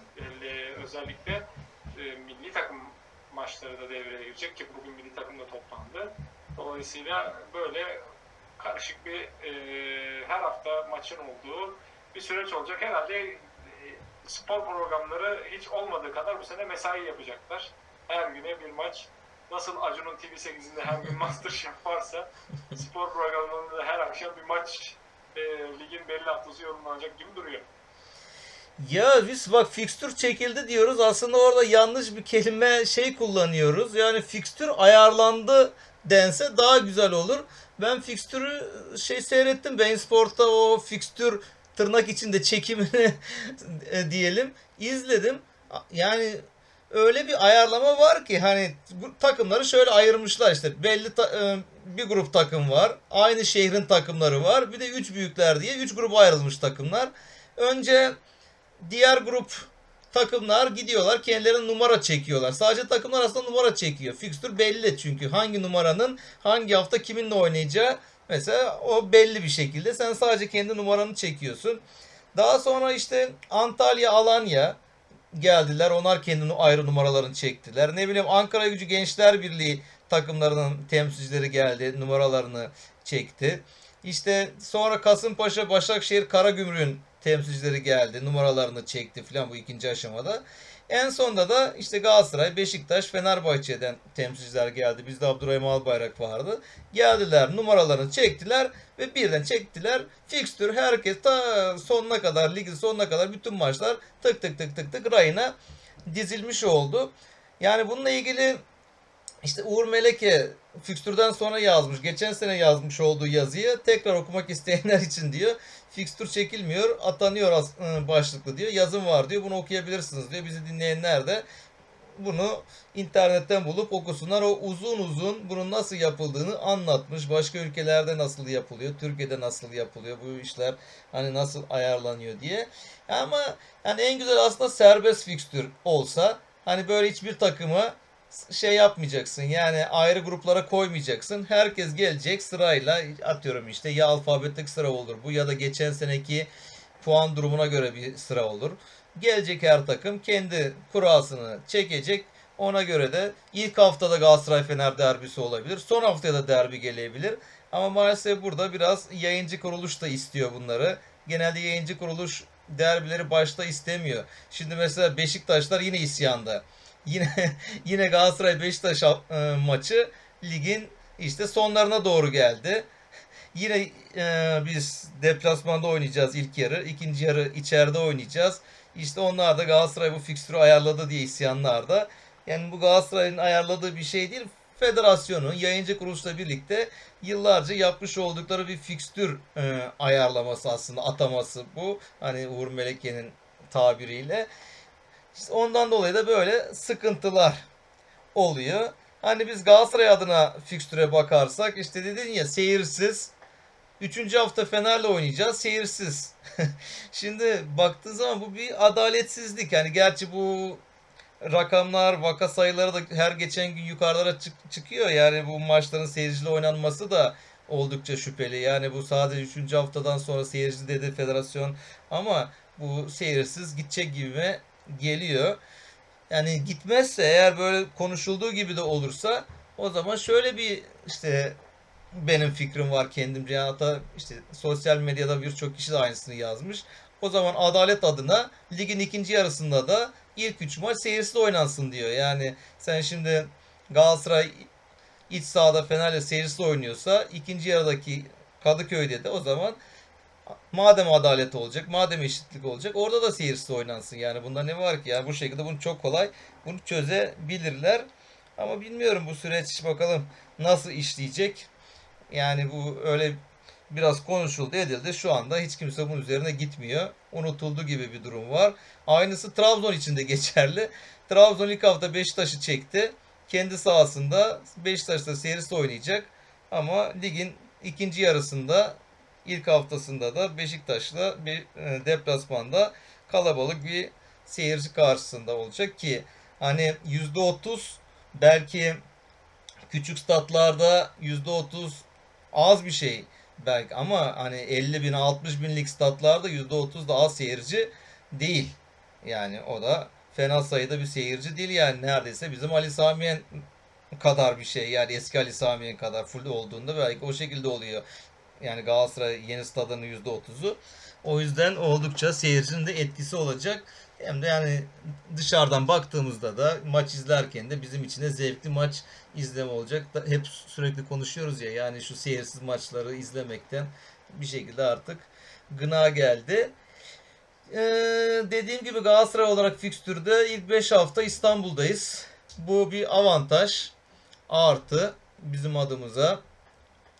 Ondan sonra mesela Fener maçı seyirsiz belki bir dezavantaj ama 3. haftada Fener'le oynamamız bir avantaj olabilir. Biz sonradan kurulan bir takım değiliz aslında. Yani hazır bir takımın üzerine ufak tefek takviyelerle çıkacağız ama Fenerbahçe takımı yeniden yapılandırıyor. Onların hani bir araya gelmeleri, birbirlerini tanımaları, biraz sıkıntı olabilir. Böyle hazır olmayan bir takım karşımıza gelecek. O bakımdan da 3. hafta erken zamanda Fener'le karşılaşmamız, Fener derbisini yapmamız böyle de bir avantaj olabilir bizim adımıza. Sonra bu Erzurum biliyorsun bir önceki sene ligdeyken bize baya bir sıkıntı çıkardı. O maçın o soğuk hava koşullarında maçın gündüz alınmasını istedik. Federasyon almadı. Gece donu don en fazla olduğu, eksi derecenin en fazla olduğu bir saatte maç oynattı vesaire gibi. Yani Erzurum ve Sivas gibi hani soğuk deplasmanlar olmayacak. Onları yaşamayacağız. Bir Erzurum'da 6. hafta ee, Sivas'ta da 8. hafta oynayacağız. Nispetten daha böyle işte sonbahara girerken aylarda olacak. Hani havaların pek soğuk olmadığı bir aylarda olacak. Bu da böyle bir fikstür avantajı olabilir bizim adımıza. Bir de şey işte e, atama fikstürde hani bir rastgele çekilmediği için her takım birini takip ediyor. E, bu da şey için kolay yani bizler için mesela ya bu hafta kimle oynayacağız diye merak edenler hani ben genelde öyle yapıyorum. Kimi takip ettiğimizi buluyorum fikstürde. Onun o haftaki maçına bakıyorum. Tamam diyorum önümüzdeki hafta demek ki bununla oynayacağız. Biz Hatay'ı takip ediyoruz. Hatay kimle oynuyorsa biz de onunla oynayacağız. Karagümrük de Galatasaray'ı takip ediyor. Aslında onlar adına bir avantaj. Çünkü Galatasaray'la oynayan takım genelde futbolcular baya bir kendini sıktığı için, üst düzey mücadele verdiği için bol bol kırmızı kart da görebiliyorlar. Karagümrük'te böyle yorulmuş, işte belki oyuncusu kart görmüş, eksik bir takımla karşılaşacak. Onlar için de bu avantaj olabilir. Benim adıma da avantaj oldu. Yani ben de hem Hataylı olarak hem de Galatasaray Galatasaraylı olarak yani e, Hatay'ı kimle oynayacağını takip etmeme gerek kalmadı işte. Yani böyle birbirlerini bakarak devam ederim sürece yani. Hatay Hatay kim kimle oynuyorsa Hatay rakibi yorsun Galatasaray'da onunla oynasın yani. Hatay'ın yorduğu yani. takımla oynasın yani. Hatay'da Galatasaray böyle bir kıyak yapsın. Evet onun fikstürle ilgili başka işte tarihler var. Hani bunları da akıllarda kalması anlamında işte 11 Eylül'de başlıyor. Ve ilk yarı 24 Ocak'ta 24 Ocak 2021'de sona erecek. İkinci yarı beş pek bir... koymuşlar araya. O 5 gün sembolik herhalde zaten. Tabi tabi yani öyle pek bir araza verilmeyecek yani direkt hemen devam edecek çünkü ya bu sene hani hep tartışıldı ya ya bu küme düşmeyi niye kaldırdınız? Bu kadar takımla bu iş nasıl kalkar? Çünkü bu sene liglerde erken bitmesi lazım. Çünkü bir Avrupa şampiyonası var. Yani bunun için öyle ligleri uzatamazsın. Yani yok Mayıs'ın sonu Haziran'a kadar ben götüreyim falan yapamazsın. Bir an önce bitmesi lazım. İşte 16 Mayıs'ta lig bitecek mesela bu sene. 17 Mayıs'ta UEFA yıl dönümü. Sakatlıklardan bahsettik de Avrupa Şampiyonası eğer önümüzdeki yıl 2021'de olur da oynanırsa orada da Avrupa Şampiyonası kaderine bence sakatlıklar verilecek. Çünkü bu kadar yoğun ve yorucu bir fikstürden e, sağlam çıkan ülkenin oyuncuları e, daha şey olacaktır. Yani ben şu bir kere imkansız gibi geliyor bana yani her takım e, çok büyük oyuncularını hani oraya götüremeyecek gibi geliyor. Biz nasıl Merih Demiral'a üzülmüştük, e, şey Cenk Tosun'a üzülmüştük. İnşallah benzer senaryoyu yaşamayız yani bizim adımıza şans olur. Ya şey Gürkan yani götüremeyebilir. O konuda haklısın. Götürse bile istediği performans alamayabilir. Yani bu kadar e, yoğun bir fikstürden ki sadece bu sezon değil bir de geçen işte bu geçmiş olan sezonda pandemiden sonra adamlar bir başladılar. Bak Ağustos'ta çoğu takım Ağustos'ta işte Şampiyonlar Ligi vesaire maç şeyini bitirdi. Oyuncular yani sezonu bitirdiler. Arada işte bir hafta iki hafta dinlendiler dinlenmediler ve ondan sonra tekrar liglere başladılar. Ve yorucu bir sezondan sonra artık futbolcular neredeyse iki sezon maç dinlenmeden maç oynamış olacaklar. Yani böyle bir şeyden sonra da oraya gelen topçudan da çok da bir verim de alınamayabilir. Artık bir bıkkınlık olacak. Yani adamlar yazı bir şekilde bekleyecekler. Hani olsun bitsine gelecek ki yani Şampiyonlar Ligi'nde erken bitirmiş e, Liverpool'un sezona nasıl başladığını gördük mesela. Futbol olarak iyi başlamadılar yani. Tabii. A- aynen. E, du- yani dua ediyorlardır falan mevzuları dönüyordu ama yani gerçekten odaklanmak çok zor. A- aynen öyle. Yani işte o sıkıntı milli takımlarda da gözükecek. Belki Avrupa Şampiyonası çok sıkıcı bir şampiyona da olabilir. Yani öyle beklediğimiz gibi heyecanlı bir şampiyona da olmayabilir yani. Avrupa'nın birçok şehrinde oynanacaktı. Özel bir turnuvaydı. Maalesef Covid bunu engellemiş oldu bu futbol şölenini, futbol festivalini.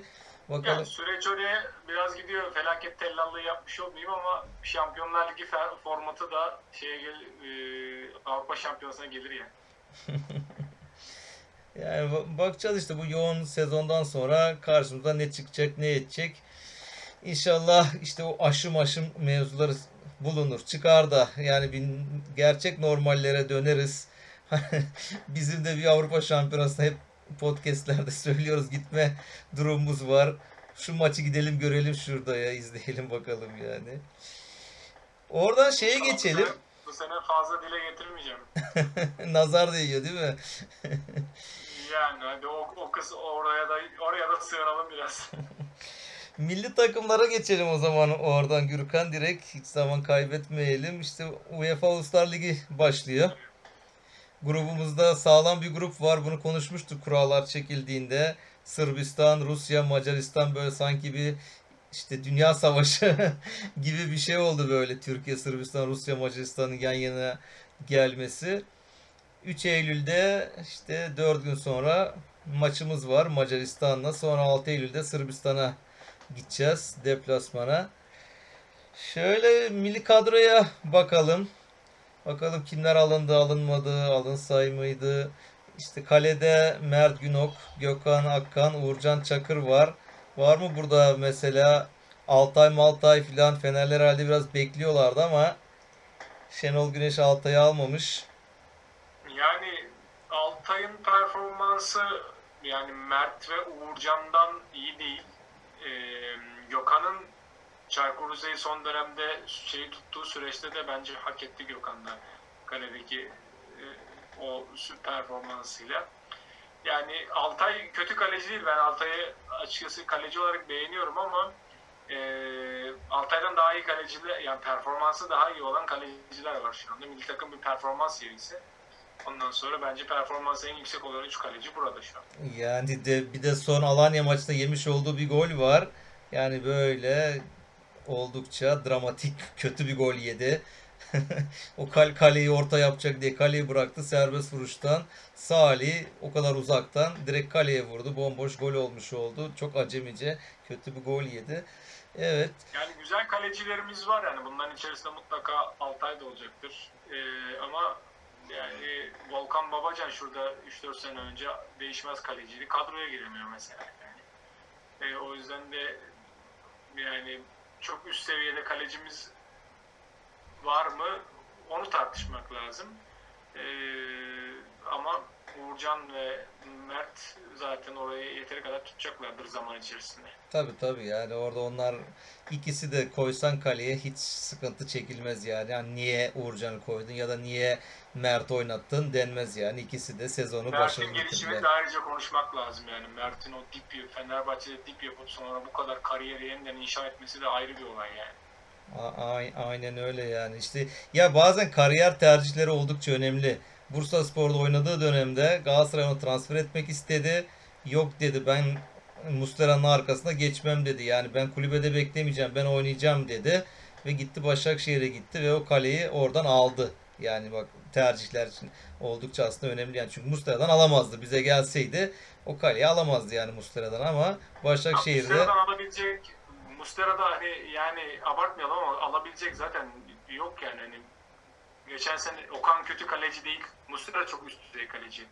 Yani hadi önceki oyuncu kalecileri tartışırsın. İsmail Çipe vardı işte ne bileyim birkaç tane daha kaleci vardı genç. Yani bunlar evet gidip başka yerlerde oynayıp kendilerini geliştirebilirler. Ee, ama yani Okan gibi bir yeteneğin bile e, Mustera'nın yanında adı konuşulmadı yani. Okan kötü bir süreç götür, götürmedi ama Mustera çok üst düzey bir kaleci yani. Evet defansa geçtiğimizde böyle bir Avrupa Birliği gibi bir defans var. Aslında bu da işte bu yabancı sınırlamasının ülkeye ne kadar zarar verdiği oysa yabancı sayısının çok fazla olduğunda ülkemize ne kadar yararlı ne kadar fayda getirdiğini gösteriyor. İşte defansta Mehmet Zeki Çelik Lille'den, Mert Müldür Sassuolo, Nazım Sangare Antalya'dan, Çağlar Leicester'dan, Kayan Ayhan Sassuolo ona, o da alamadık onu işte. Gitti Mert'le takım arkadaşı oldular. Merih Demiral Juventus'ta, Ozan Muhammed Kabak Schalke'den, Yıldırım Mert Çetin Hellas Verona, Cengiz Umut Meraş La Havre'den ve Hasan Ali Kaldırım'da Medipol Başakşehir. Sadece iki tanesi e, Süper Lig'de oynuyor. Geri kalan hepsi de Avrupa'nın belirli takımlarında oynayan oyuncular. Zaten bu kadroyu A- Avrupa Şampiyonası'nı kazanırken de Şenol Güneş oturtmuştu yani bu oyuncular belli oyuncular. Burada Merih'in düzelmesi özellikle bizim adımıza sevindirici bir haber. Hani savunmamız son senelerde oldukça iyi bir savunma hattımız var. Yani gidip artık hangisini stoper oynatsak hani Mehmet Topal'ı mı koysak kimi koysak demiyoruz. Oldukça başarılı Avrupa'da takdir gören Premier Lig'de oynayan Çağlar, işte İtalya'da oynayan Merih gibi oyuncularla oldukça sağlam bir savunmamız var. Buraya zaten başka kimi koyacaksın mesela koysan bu, bu konuda bir sıkıntı yok herhalde yani bu milli takımında yani Yok. yani Yok yok. buraya. Orta sahada yine Cengiz Ünder, Roma'dan Efecan Karaca. Ben Efecan'ı beğeniyorum. Şenol Güneş onu kadroya almış. Alanya Spor'da iyi işler, başarılı işler yapıyor Efecan. O da Galatasaray altyapısından gelme. Oldukça da temiz, saygılı bir çocuk. Yani demeçleri de çok kibar, nazik konuşmaları da uygun şekilde konuşuyor. Hakan Çalhanoğlu Milan'da for- son haftalarda formu iyice özellikle lig biterken o pandemiden sonra zirve yaptı, tavan yaptı. Ona oldukça güveniyoruz. Yine İrfan Can Kahveci transferi konuşuluyordu ama olmadı. Herhalde Sevilla falan deniyordu. Olmadı. Onun arkadaşları da hep Galatasaray'da aslında. yani kendisinin Fenerbahçeli olduğu söyleniyor İrfan Can'ın da. Yani onun kankileri işte Taylan olsun, Olcan Çağlayan olsun filan onun beraber takıldığı eski arkadaşları Galatasaray'da. Belki aralarına yani İrfan Can'ı da dahil edebilirler. Orta sahamız güçlenebilir. Ama Başakşehir ona baya bir şey ister. Mahmut Tekdemir, Mert Hakan Yandaş Fenerbahçe transferinden sonra milli takıma çağrıldı. Ondan sonra Okay Yokuşlu Celta Vigo'dan. Yine Orkun Kökçü var. Ozan Tufan. Ya Oz- Yusuf Yazıcı, Emre Kılınç bir de bizim Emre bizden de Emre var orada. Şeyi gördün mü? Ozan Tufan'ın yine son halini. Yani bu hazırlık maçlarında bir fotoğraf düştü. Yine Ozan Tufan eskiye dönmüş. Yine götürmüş ne varsa. Kebaplardır, yağlılardır, bilmem nelerdir, tatlılardır. Baya baya bir kilo yapmış. Ama milli Hani takımı Sergen'den etkilendi desem Antalya'dayken de Sergen hmm, kilo alıyordu ama oynuyordu yani koşmasına gerek kalmadı. Meşhur şeyi vardı yani ben koşsam Bayern'de oynarım mevzusu. Yani öyle bir yeteneği de yok yani Ozan performans oyuncusu. Ee, bilmiyorum yani hani oradan ne çıkacak. Geçen sene yani o şeyden gelen süreçte, Antalya'dan gelen süreçte ve geçen sene özellikle pandemiden sonraki süreçte aslında Fenerbahçe iyi katkı sağlamıştı. Kilo otomatikman fiziği düşürüyor çünkü. Tabii tabii. Ya şey vardı bir ara ama o ne kadar söylenti mi değil mi? İşte Ozan Tufan'la Dorukan'ın takası düşünülüyordu Beşiktaş'la şey arasında, Fener arasında. Eğer böyle bir şey gerçekleşirse Fener çok büyük bir hamle yapmış olur. Yani Beşiktaş'ta hani eline bombayı almış olur. Yani artık çünkü dediğim gibi o fotoğraf, o videoyu şey gördüm o şişmanlamış o halini. Yok ya Ozan olmaz yani. Ondan sonra bir de Forvet'e bakalım. Forvet'te de Ahmet Kutucu Şalke'den Burak Yılmaz, Enes Ünal ve Kenan Karaman var. Forvet'te. Burak Burada Yılmaz'ın alternatifi yok maalesef şu an için. aynen öyle. Yani, Yani Burak ben Enes'i e, kişilik olarak çok beğeniyorum. E, ama futbol olarak kendini bir yere kadar getirdi ve ondan sonra da yani artık Burak'la birlikte nasıl oynarlar çok göremedik e, süreçte. Hani bir gol çok gol atan bir oyuncudan çok daha böyle sa- pivot santrfor özelliği gösteren bir oyuncuya benziyor yani hani genel mantığıyla. Aslında öyle bir niteliği de yok da yani tam adını koyamadım o yüzden bilmiyorum. Belki yanında iyi bir forvetle daha iyi işler yapabilir. Çünkü hani yaptığı transferler City'ye gitmesi çok büyük işti gerçekten. Oradan da hemen kiralandı önemli kulüplere. Bekliyoruz ondan da bir çıkış ama ne olacak göreceğiz zamanla. Ya burada mesela şeyi e, Ferdi Kadıoğlu'nu Şenol Güneş niye seçmedi acaba? Yani bununla ilgili ona bir soru soruldu mu bilmiyorum. Ya da basın toplantısında sorulacaktır şimdi şeyden önce. Çünkü milli takımı seçeceğini söylemiş. Ve Fenerbahçe'de bayağı da yine son haftalarda o ligin bitimine birkaç hafta kala çok büyük bir çıkış yapan bir oyuncu. Genç bir yetenek. Bayağı da hani ayağına hakim bir çocuk. Uzaktan vuruşları olsun yani top hakimiyeti o çalımları filan. Hani belki bir şekilde buna milli formayı giydirilip ondan sonra artık zaten milli Türk milli takımında başka takımda seçemiyor. Ama onu milli takıma almadığın zaman çünkü onu hani Hollanda da isteyebiliyor bir taraftan. Onlar da bayağı onu kendi tarafına çekmeye çalışıyorlardı. Bilmiyorum onunla ilgili inşallah bir, bir şeyler Şenol Güneş açıklar. Şimdi aklıma orta saha deyince bir de o geldi. Böyle izleyeceğiz işte.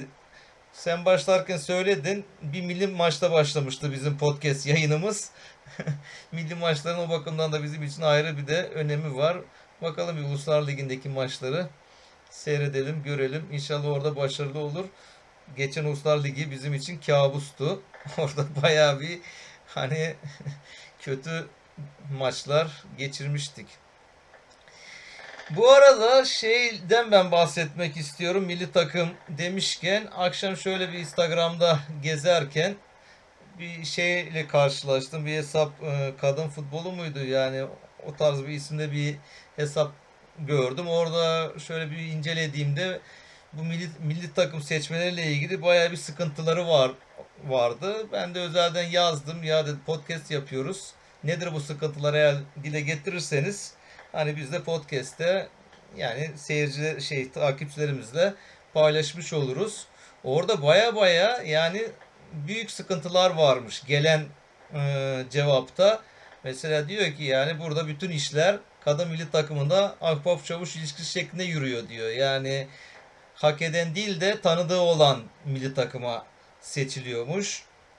Yani izleme gibi bir şey yok diyor milli takımda. Öyle maçları izleyip hani bizim bak şu anda bahsediyoruz erkeklerden nasıl seçilene dair. Orada bunun gibi bir şey yok deniyor. Yani izlenmeden milli takıma oyuncu çağırıyorlar. Tanıdıkları çağırıyorlar diyor. Hatta çok büyük bir iddiada da bulundu o hesap. Diyor ki yani milli takım işte yardımcı hocanın kardeşinin sevgilisini milli takıma çağırıyorlar diyor. ben duyduğumda oldukça şaşırdım böyle şok oldum mesela yani nasıl yani filan dedim ağzım açık kaldı. Mesela milli takım kaptanlığını yapan oyuncu aynı zamanda bir de analizci olarak da çalışıyormuş milli takımda. Oyuncu o bir oyuncu analiz ediyor. Yani normalde mesela erkek takımında nasıl her konuda yetkili bir kişi var. Oyuncuların görevi sadece antrenman yapıp maç oynamak ama burada kadınlarda demek ki bu kadar profesyonel çalışmıyor. Sanki bir amatör takım gibi çalışıyorlarmış. Yine bir sıkıntı var herhalde. Bak kadın futboluna çok yatkın olmadığımız için hani bilgin defterli gibi diyor. Yıllarını vermiş yani kadın futboluna Almanya'da bulunmuş ve bizi senelerce Almanya'da temsil etmiş bir kadın futbolcumuz ki Almanya'da hani Hollanda, Almanya, bunlar Amerika biliyorsun Kadınlar Ligi'nde futbolda oldukça önde gelen ülkeler. Bu ligde oynamış bir kişi milli takım bünyesine alınmıyor diyor. Acaba neden alınmıyor gibi bir sorular soruyor. Biz de sormuş olalım bakalım yani. Orası baya bir hani karışık yani orası. İşte hoca oyuncuya soruyormuş. Şunu mu alalım bunu mu alalım gibi durumlar yaşanıyormuş. Onların da böyle bir sıkıntıları var. Biz de podcast'ımız vasıtasıyla dile getirmiş olalım. Ben de şöyle inceledim federasyon sayfasından. Hani benim de tespitlerim mesela milli takım kadın milli takım kadrosuna baktım. Belli takımlardan almışlar sürekli. Yani şu an takımlar aklımda yok. Mesela Beşiktaş'ın kadın futbol takımı var. Keşke onu görünce içimden geçirdim. Bir de Galatasaray'ın olsa, Fener'in olmuş olsa onlar da kurmuş olsalar kadın futbol şubelerini çok sağlam rekabet de olur. Kadın futbol da bizde yukarılara çıkar. Yani şu an belki dünyada kadın futbolunda oldukça gerilerdeyiz belki ama bunlarla beraber ıı, büyük takımlar şubelerini kurarlarsa çok da yukarılara aslında çıkabiliriz. Zevkli maçlar olmuş olur. Heyecanlı maçlar olmuş olur. Biliyorsun çünkü Galatasaray, Fener, Beşiktaş varsa bir yerde orada rekabet vardır. Yani bunlar en uzağa tükürme yarışına girseler dahi orada bir heyecan vardır. Bir mücadele orada olur. Ancak işte kadın futbolunu da bu şekilde yükseltebiliriz. Yakın Bunda- zamanda olacağını düşünmüyorum da uzun vadede neden olmasın. Ya işte Beşiktaş kurduğuna göre bizimkiler de kurabilirler. Hatta öyle bir projede bir ara söyleniyordu. Hatta Trabzon da bunun içine dahildi. Yani onlar da kuracaklardı ama belki işte bu pandemi mandemi bütün planları her şeyi bu alt üst etmiş oldu yani. Onu da böyle dile getirelim bakalım yani. Peki ne diyorsun Messi? Ayrılacak mı, ayrılmayacak mı? Kime gider? Neler olur? 10 numara giyer mi, bırakır mı? Messi gemileri yaktı. yani işin özü bugün yayına geçmeden önce de işte markaya baktım, sporta baktım işte Az gazetesini falan şöyle bir inceledim. Oradan gelen haberlerde de Messi'nin bugün antrenmana çıkmadığı yönünde. Hatta onların bir sağlık hani antrenmanlar başlamadan önce de bu Covid ile ilgili sağlık testleri var. Bunları da yaptırmamış. Antrenmana da çıkmamış. Ama işte Barcelona'da hala ona bir şans veriyor. Hani üç, herhalde 3. antrenmana çıkmadıktan sonra bir mazeret olmadan 3. antrenmana çıkmadıktan sonra yasal işlem yapılabiliyormuş. Onlar da bu süreci bekliyorlar. Hala diyorlar Messi bizim kaptanımız. Bir şekilde o bize dönecektir diyorlar ama hani Messi de artık bence o gemileri yaktı. Pek dönmek istemiyor. Yani herhalde onun yolu da öbür taraftan da Pep Guardiola da dört gözle Messi'nin gelişini bekliyor. Hani konuşuyorduk Messi gider mi gitmez mi? Ya benim hiç aklıma gelmezdi yani Messi'nin ayrılacağı. Messi Barcelona'da bu işi bitirir diyordum ben. Yani burada futbol kariyerini burada bitirir. Ondan sonra onların da bir de teknik direktörü falan olur. Barcelona'da devam eder. Bir bayrak adam olarak devam eder diyordum ama bazı sıkıntılar yaşandı. Onu buraya getirdi. İstersen ben o süreçten biraz bahsedeyim.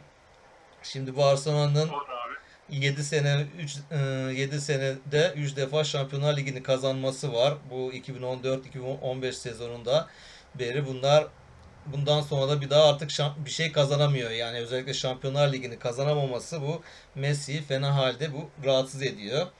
Ondan sonra 2014-2015'te Barcelona üçleme yaptı tabi. Hem Şampiyonlar Ligi'ni hem La Liga'yı kazandı. Bir de Copa del Rey'i aldı. İspanya Kupası'nı.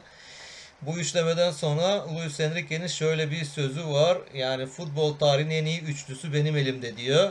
Kim bunlar? Messi, Neymar ve Suarez. Ve ayrıca bu takımın içinde bir de Xavi vardı, Iniesta vardı, Dani Alves vardı. Onlar da yine bu başarılı üçleme yapan takımın içindeydi.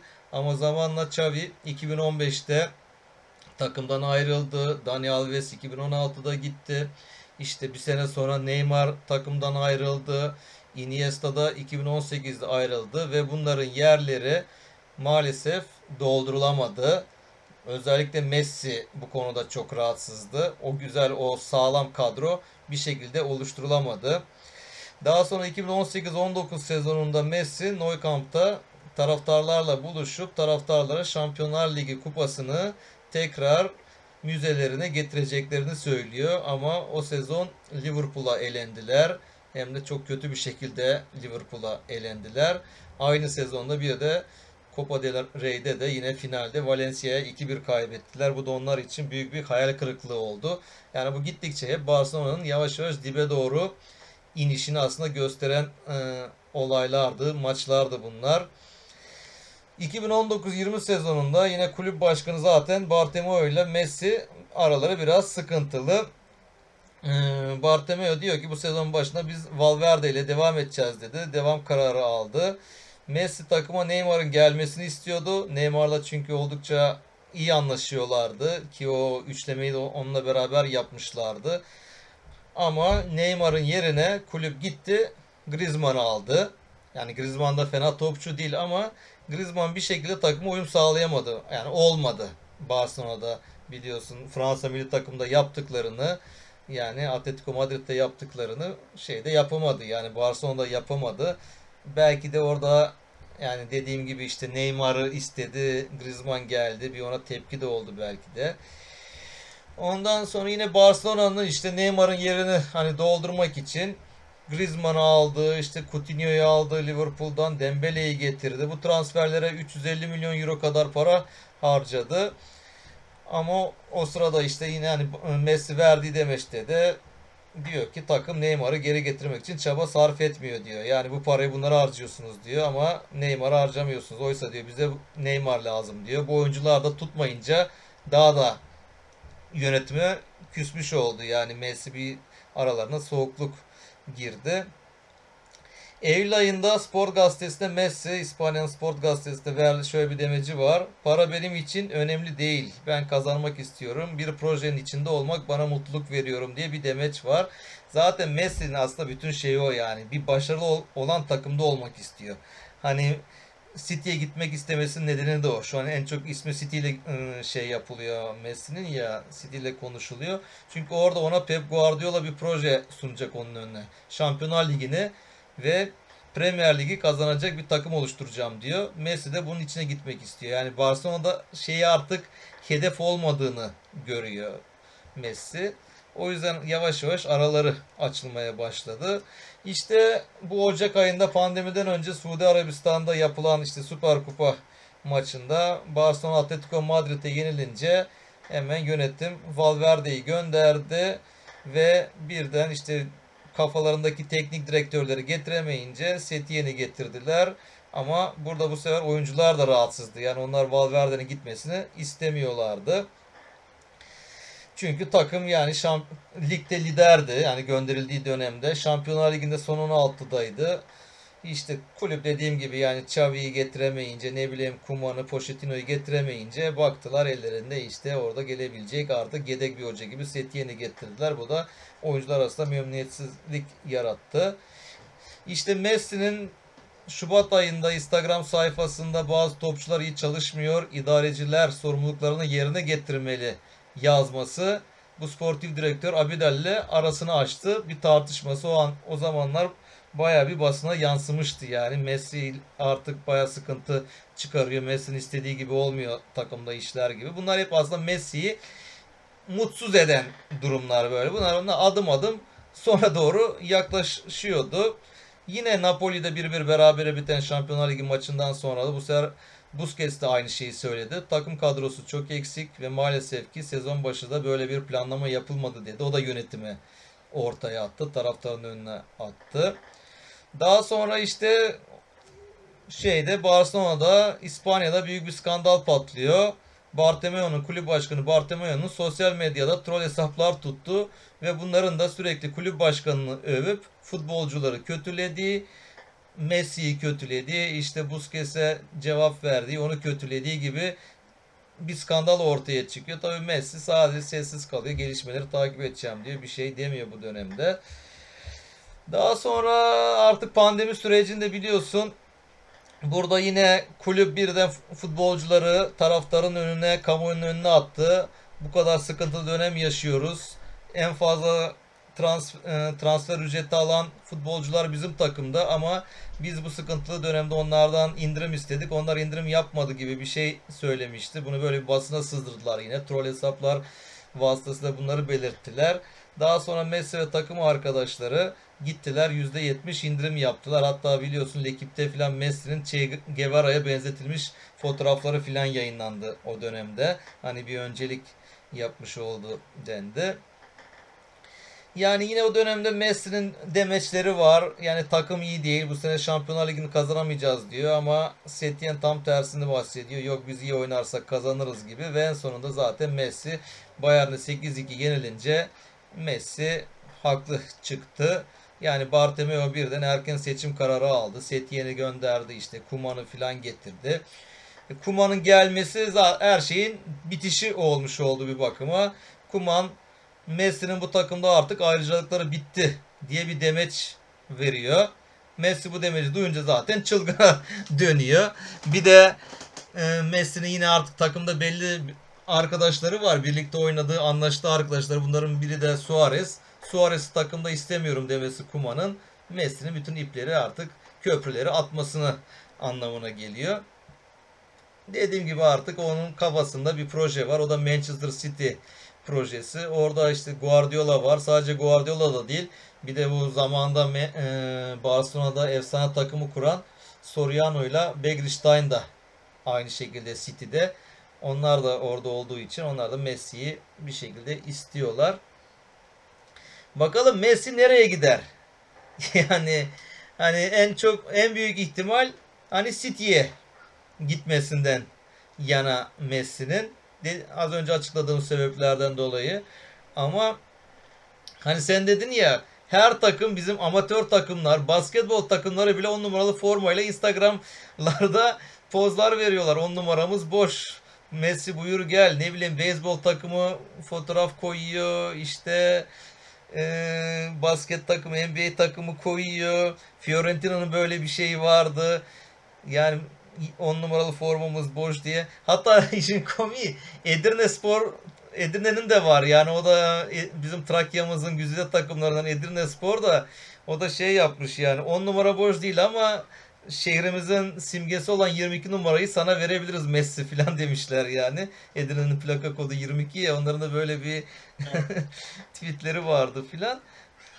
Hani işin şeyi e, şakası gerçeğe geldiğimizde şimdi Messi sadece City değil oradan mesela şey de var Manchester United'da Messi'nin üzerine gidebilir deniyor. Yani İngiliz basını okudum biraz araştırdım. Bunların bu Glazer ailesi Manchester City sahibi olan Glazer ailesi de bunlar büyük oynamayı seviyorlar diye bir haber vardı bir yerde. Bunlar gitmiş Amerikan futbol takımına bu e, ligin en efsane oyuncularına parayı bastırmışlar. Almışlar mesela geçen aylarda. Hani Messi'yi de diyorlar kendilerini gösterme anlamında. Evet Tom Brady'yi almışlar. Evet yani oraya getirebilirler diyor. Chelsea istiyor, Liverpool istiyor, Arsenal istiyor. Yani istemeyen yok hani İngiltere'de. Öbür taraftan Avrupa'da Paris Saint Germain. Şimdi zaten hani genelde parası olanlara Messi'yi yakıştırıyorlar. Paris Saint Germain belki Messi'ye kancı atabilir. Messi de Neymar'la arası iyi olduğu için Neymar onu belki işte şey kandırabilir. Di Maria var orada. Milli takımdan takım arkadaşı mesela yani. Belki diyorlar o şey yapabilir, kandırabilirler. Oraya da gidebilir deniyor. Inter Çinli sahipleri var Inter'in. Onlar da bir hedef koyup Juventus'un bu 9 yıllık saltanatını yıkmak için hani belki onlar da parayı bastırır Messi'yi alabilirler. Hatta işte Messi'nin menajerleriyle bu Inter başkanının görüştüğü haberleri İtalyan basınına çıkmış. Acaba olabilir mi? Bir ihtimal. Olursa da o zaman herkes İtalya Ligi'ni izler. Orada Milan'da bizim Tanrı İbrahimovic. Ondan sonra Juventus'ta Ronaldo. Inter'de Messi. Herhalde yayıncı kuruluşta Premier Ligi bir kenara bırakır. En önce bunların maçlarını İtalya Ligi'ni gösterir. Böyle bir şey olursa da herkes İtalya Ligi'ni izler. Ee, şey var işte Messi'nin sürekli işte aklında olan e, ben emekli olmadan yani futbolu bırakmadan ilk takım olan Newell's Old Boys'ta oynamak istiyorum diye demeci var. Acaba Arjantin'e gider mi de hala gitmez oraya. Bu, bu seviyede gitmez. Ancak emekliliğine bir sene kala iki sene kala oraya gider. Çünkü dedim ya Messi'nin hedefleri var. Messi yukarı bir başarı elde etmek istiyor. Tekrar kendini göstermek istiyor. Şampiyonlar Ligi kupasını o zirvede bulunmak istiyor öyle yani hani gideceği takımlar belki de takımsız kalır yani anlaşamazsa kulübüyle idmanlara çıkmıyor. E kulüpte bonservisini vermiyor. O zaman anlaşamadığı zaman kadro dışı bırakır. Kulüp başkanıyla ona da cesaret edebilirler mi bilmiyorum yani Messi gibi oyuncuyu kadro dışı bırakmayı. Bartomeu o zaman herhalde geçen vardı yine e, İspanyol gazetelerinde taraftarlar stadı basmışlar filan protesto etmişler. Hani herhalde ne olur bilmiyorum böyle bir durum olursa Messi kadro. Böyle bir durumda Barça, şey Messi 700 milyon euroyu cebinden ödeyip kendi bonservisini bile alabilir yani. Yani. ben ben açıkçası şeyi çok merak ediyorum. Tabii bu süreçlerin hepsi e, olabilecek senaryolar bunların hepsi. Ama e, özellikle Messi Ronaldo tartışması, Messi mi Ronaldo mu tartışmasında e, Ronaldo bir adım öne geçmişti. E, açıkçası yani ben tabii şimdi işim Ronaldo tarafında olan biri olarak Ondan sonra yani Ronaldo gidip Juventus'ta da kendini Real Madrid'den yani Manchester'dan Real'e gittiğinde fazlasıyla kanıtlamıştı. Bir de geldi Juventus'ta da hani benzer işler yaptı. E, her gittiği yerde yere başarı götürüyor ama Messi bir Arjantin'i bile şampiyon yapamadı.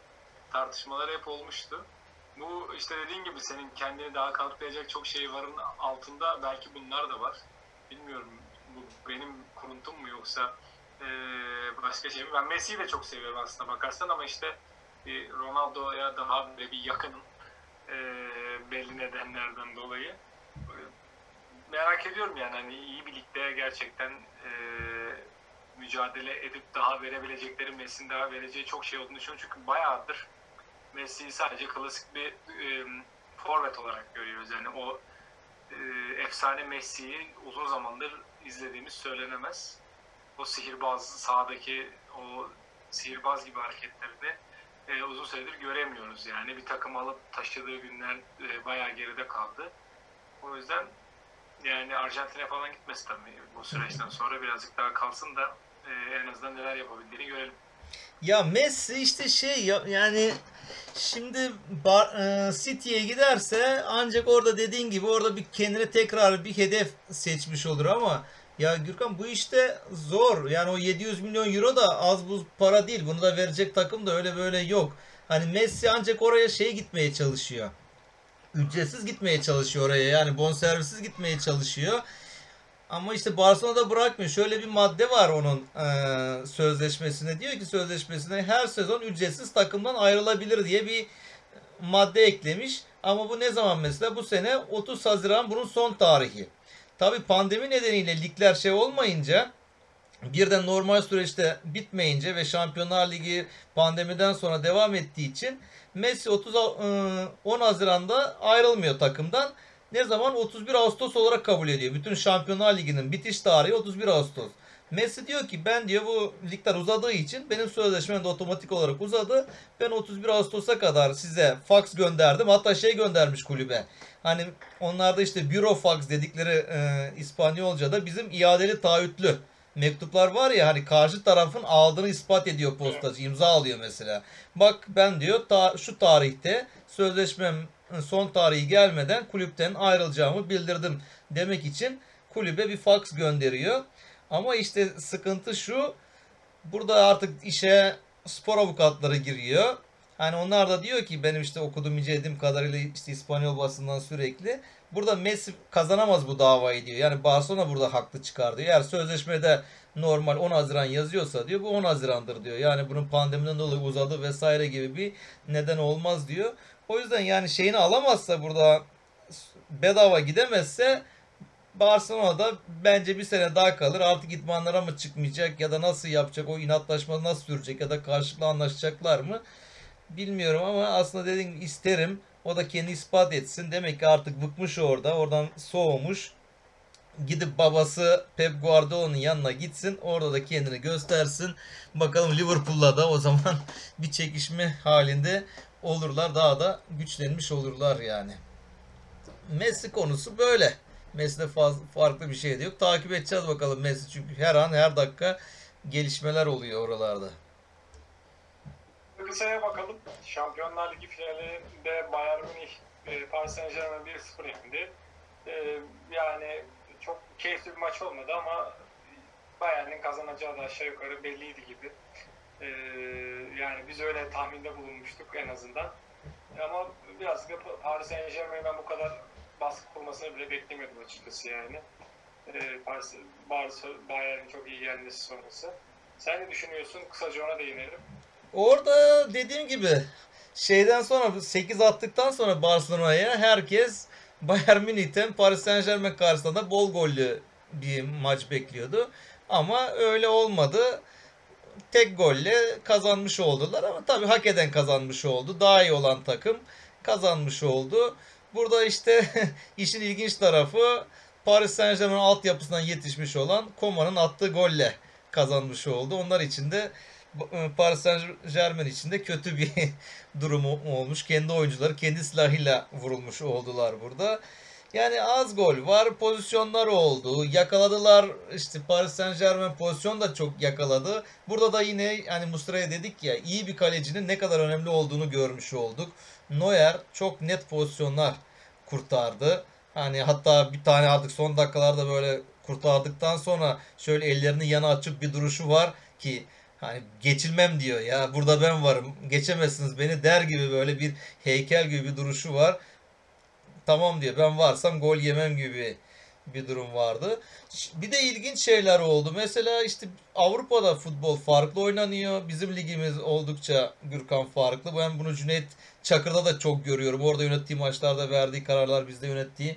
iki tane pozisyon oldu. Biri Bayern e, lehine, biri de e, Paris Saint Germain lehine.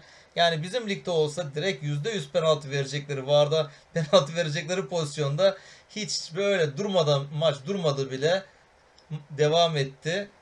İlginç. Ve şey diyelim işte son olarak hani akılda Lineker'in e, o sözü var ya meşhur bu sözünü yine Almanlar ispat etmiş oldular. Futbol 22 kişiyle oynanan ama sonunda Almanların kazandığı bir oyundur diyor Lineker. Evet yani burada Almanlar kazandı bu maçta da. Şöyle de diyebiliriz. Golü Fransızların attı ama Almanların kazandığı bir maçta diyebiliriz biz buna. Fransız oyuncu Kuma, şeyin Koma'nın atmış olduğu bir golle. Bir de Neymar'ın gözyaşları var. Çok sevmesem de Neymar'ı hani orada da üzüldüm yani. Belki orada İbrahimovic'in Paris Saint Germain'de yapamadığını Neymar yapmak istedi yani. Oraya bir kupa götürmeye çalıştı ama olmadı işte yani. Şey var. Aklında yine bak geçmeyelim onu öbür tarafa. Onu sen de görmüşsündür. Maç bittikten sonra baya bir yayıldı sosyal medyada. Hatta yayıncılık tarihine geçecek absürt bir an. 11.285 kişi Bayern Paris Saint Germain diye başka bir maçı izlemişler o anda maç oynanırken. Daha önceki senelerin bir maçını hatta bol gollü bir maçtı galiba o. O maçı canlı olarak o maçı izlemiş millet yani. Final diye. yani oyuncuları da ne kadar tanımadıkları veyahut da kendi hakim olmadıklarını böylece göstermiş oldu. Hani o 11.285 kişiye. Az buz değil ya. Vallahi az buz değil yani. ya o maçı o anda da canlı yayınlayan artık o YouTube kanalı da helal olsun onların da ne kadar zeki ne kadar işte artık uygun bir şey düşünceleri var yani ne reklam almışlardır onlar yani oradan.